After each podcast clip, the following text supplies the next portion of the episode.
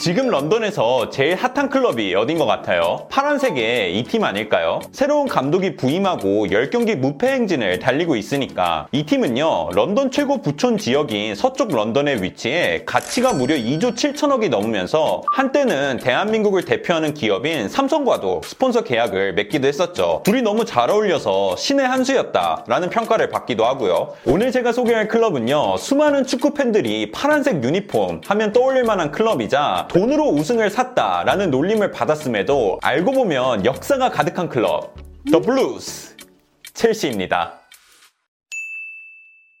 첼시의 시작은 굉장히 운명적이었어요. 1904년에 거스미어스라는 영국 사업가가 고민에 빠집니다. 어떻게 하면 돈을 더 벌 수 있을까라고 말이죠. 그때 그의 눈에 들어온 게 바로 런던 남서쪽에 위치한 스탠포드 브릿지였다고 해요. 당시만 해도 스탠포드 브릿지는 잠실 운동장 같은 종합 운동장이었는데 거스미어스는 요새 축구 클럽들이 뜨고 있으니 내가 이 구장을 구매해서 축구 전용 구장으로 바꾼 뒤 축구팀에게 임대 사업을 하겠다라는 계획을 짜게 됩니다. 그래서 스탠 스탠포드 브릿지를 구입한 후 서쪽 런던에 위치한 풀럼 FC를 찾아가 구장 임대 제안을 하는데 이게 거절을 당해요. 원래는 당시 풀럼 회장이랑 구두 계약이 되어 있었는데 이분이 갑자기 돌아가시면서 새로 들어온 회장이 사업을 완전 뒤엎어 버린 거죠. 그래서 거스는 스탠포드 브릿지 건너편에 있는 라이징 선이라는 불리는 펍에 앉아 이거 어쩌지? 라는 생각과 함께 지인들과 맥주 한잔을 하게 됩니다. 근데 이때 지인이 아이디어를 하나 내게 되죠. 야, 너 구장 있지? 돈 있지? 그럼 너가 클럽 클럽을 만들면 되잖아 라고 말이죠 거스도 생각해보니까 맞는 말인 것 같은 거예요 그래서 그들은 그 자리에서 런던 FC, 스탠포드 브릿지 FC 같은 팀 이름을 생각하다가 결국 풀럼 옆에 있는 지역명인 첼시로부터 따와 첼시 FC라는 구단을 창단하게 됐대요 역사의 시작이었죠 이렇게 갑작스럽게 시작한 클럽이 어떻게 됐을 것 같아요? 런던에서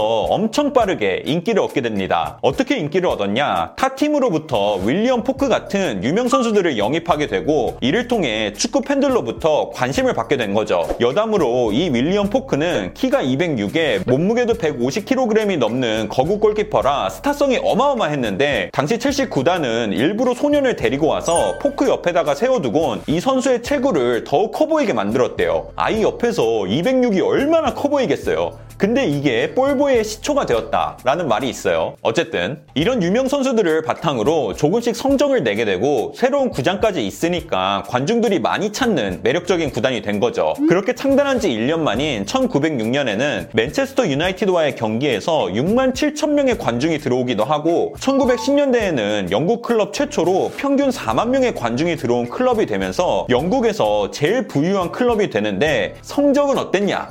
처참했습니다. 얼마나 처참했냐면 영국 내에선 세상에 피할 수 없는 게 세 개가 있다. 바로 세금, 죽음, 그리고 첼시의 패배다 라는 농담이 생길 정도로 팀은 1950년도까지 승리와는 담을 쌓은 클럽이 되고 말았죠. 하지만 평생 망하라는 법이 없나 봐요. 드디어 첼시에게도 변화가 찾아옵니다. 1952년에 아스날과 잉글랜드의 스트라이커였던 테드 드레이크가 감독으로 임명되는데 이 사람이 팀을 완전히 변화시켜요. 우선 팀 이미지를 강렬한 클럽으로 만들고자 로고를 펜셔너스에서 사자로 변경하게 되고 팀의 애칭도 유니폼 색으로부터 따와 더 블루스로 바꾸게 됩니다. 여기서 멈추지 않고 영입 정책도 완전 바꾸는데 원래는 탑클럽에서 한몫했던 선수들을 비싸게 사왔지만 테드 드레이크는 scouting 시스템을 새로 만들어서 하부리그 혹은 아마추어들 사이에서 선수들을 발굴해내는 시스템을 만들게 된 거죠. 근데 이 시스템이 어떻게 되냐? 대박이 납니다. 재야의 고수들을 찾아내게 된 거죠. 왜 광진구 호나우드, 송파동 말디니 이런 선수들을 직접 찾아가게 된 거죠. 이렇게 유망한 선수들을 발굴해낸 테드 드레이크는 1955년에 영국의 놀림거리였던 첼시를 첫 리그 우승에 올려놓게 됩니다. 비록 승점 52점 우승이라 1차 세계대전 이후 최저 승점 우승이라는 꼬리표는 붙었지만 우승은 우승이니까 엄청난 업적을 세우게 된 겁니다. 이 우승이 또 재밌는 게 마침 1955년 시즌이 끝날 때 위너스컵, 지금으로 따지면 챔피언스 리그 같은 대회가 처음으로 열리게 되면서 챔피언이었던 첼시는 영국 클럽 최초로 출전 자격을 얻었는데 당시에는 영국이 다른 나라 축구를 좀 무시하는 경향이 있었거든요. 그래서 영국 FA가 대륙에서 하는 대회에 참여하지 마라 라는 으름장 때문에 기권을 하게 되면서 영국 클럽 최초로 위너스컵 참가 타이틀을 놓치게 됐다고 합니다. 이제 리그 우승을 했으니 첼시는 탄탄대로를 걷나요? 절대 아니죠. 우승 후 첼시는 심각한 부진에 빠진 빠지는데 61년도에 테드 드레이크 감독을 경질하고 토미 도어티를 첼시 감독직에 앉혀요. 도어티가 처음 취한 조치는 드레이크와 함께한 노장 선수들을 쳐내고 유망주 선수들을 기용했는데 이때 유망주들이 엄청난 기량을 펼치면서 도어티의 다이아몬드라고 불리는 첼시의 새로운 시대가 열리게 됩니다. 하지만 모든 일이 쉽게 흘러가지 않죠. 이 유망주들에게는 아주 큰 문제가 있었는데 바로 프로 의식이 너무나도 부족했다는 거예요. 이 때문에 도어티 감독과 지 속적으로 마찰이 발생했는데 결국 1965년 4월 큰 사건이 터지게 됩니다. 리그 우승 경쟁을 하던 시즌 막바지에 도어티 감독은 팀 주축 멤버 8명이 팀의 통금 시간을 어긴 사실을 발견하게 돼요. 그래서 도어티가 어떻게 했냐? 이 8명을 그냥 집으로 보내버립니다. 근데 주축 8명이 빠지면 어떻게 되겠어요? 당연히 지죠. 다음날 6대2로 대패를 당한 첼시는 우승 경쟁에서 멀어졌지만 구단은 오히려 감독 편을 들면서 문제의 8명을 방출 해 버리는데 이렇게 구단이 감독 편을 들어주니까 감독의 사생활 감시가 더 심해지게 된 거죠. 결국 당시 첼시의 스타 선수들이 지속적인 잔소리에 진절머리가 나 도어티가 감독으로 계속 남는다면 내가 첼시를 떠나겠다라고 선포해 결국 도어티까지 잘리며 팀은 초토화되고 맙니다. 또 하필 이 시기가 스탠포드 브릿지 재건축과 맞물려 그나마 자랑이었던 첼시의 재정 상태마저 초토화가 돼 팀을 1파운드 1,500원에 파는 아닌 굴욕을 당하게 됩니다.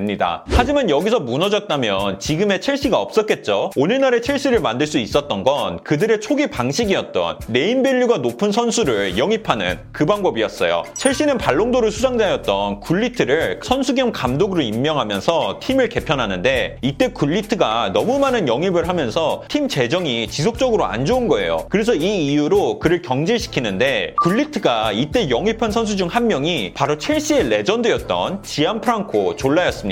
근데 왜 갑자기 졸라 얘기를 해요? 라고 할 수 있는데 졸라가 첼시의 역사를 바꾸는데 엄청 큰 역할 하나를 하게 됩니다. 팀이 중위권에서 애매하게 잘할 때 혼자 미쳐 날뛰면서 팀을 챔피언스 리그에 올려놓습니다. 챔피언스 리그에 올라가게 되니까 팀 재정이 아무리 나빠져도 매물로서는 매력 있는 팀이 된 거죠. 그때 바로 누가 나타나느냐? 2003년에 로만 아브라모비치가 팀에 천억이 넘는 빚 내가 청산하겠다 라고 외치면서 첼시를 구매하게 됩니다. 굴리트의 snowballing이 로만까지 굴러가게 된 거죠. 근데 아브라모비치는 어떤 사람이냐? 인내심이 부족하고 불같은 성격을 가지고 있어서 첼시가 못할 때면 라커룸 뛰어들어가서 야 너 뭐 어떻게 뛰어야 돼 이렇게 막 지시하고 감독이 안 된다고 해도 발락, 셰브첸코 같은 선수들을 자기 입맛대로 영입하는 그런 성격을 가진 인물이었거든요. 이런 구단주 밑에 있는 감독들이 어떻게 버티겠어요? 오직 챔피언스리그 우승을 원했던 로만은 조금이라도 마음에 안 들면 감독 을 갈아 엎어버리기 시작합니다. 결국 첼시는 감독들의 무덤이다 라고 불릴 정도의 이미지를 갖게 됐는데 오죽하면 첼시 전 감독이었던 빌라스 보아스는 첼시 감독이 경질됐다고 뉴스에 올라온 게 더 놀랍다 라면서 비꼬기도 했대요. 근데 역시 간절하면 이루어지는 걸까요? 앞서 말한 빌라스 보아스가 감독에서 잘리자 로만이 추구하던 자기 말 잘 듣고 전술적으로 뛰어난 감독 스타일에서는 조금 먼 디마테오가 임시 감독이 되는데 디마테오는 팀을 하나로 만드는 능력이 뛰어났다고 해요. 그래서 모두가 불가능하다라고 외칠 때 디마테오는 자신의 능력을 최대로 발휘해 바르셀로나 그리고 바이에른 뮌헨을 차례로 넘으며 절대 이뤄내지 못한다라고 평가받던 챔피언스 리그 우승에 성공하게 됩니다. 첼시는 이 우승을 통해 현대 축구를 대표하는 클럽으로 자리를 잡아가던 팀에서 완벽하게 한 시대를 대표하는 클럽의 위치까지 올려놓게 된 거죠. 첼시의 역사를 돌이켜보면 우연을 가장한 기회가 연속됐던 것 같아요. 하지만 첼시는 매 순간마다 그 기회들을 잡을 준비가 되어 있었기에 지금의 첼시가 된것 아닐까요?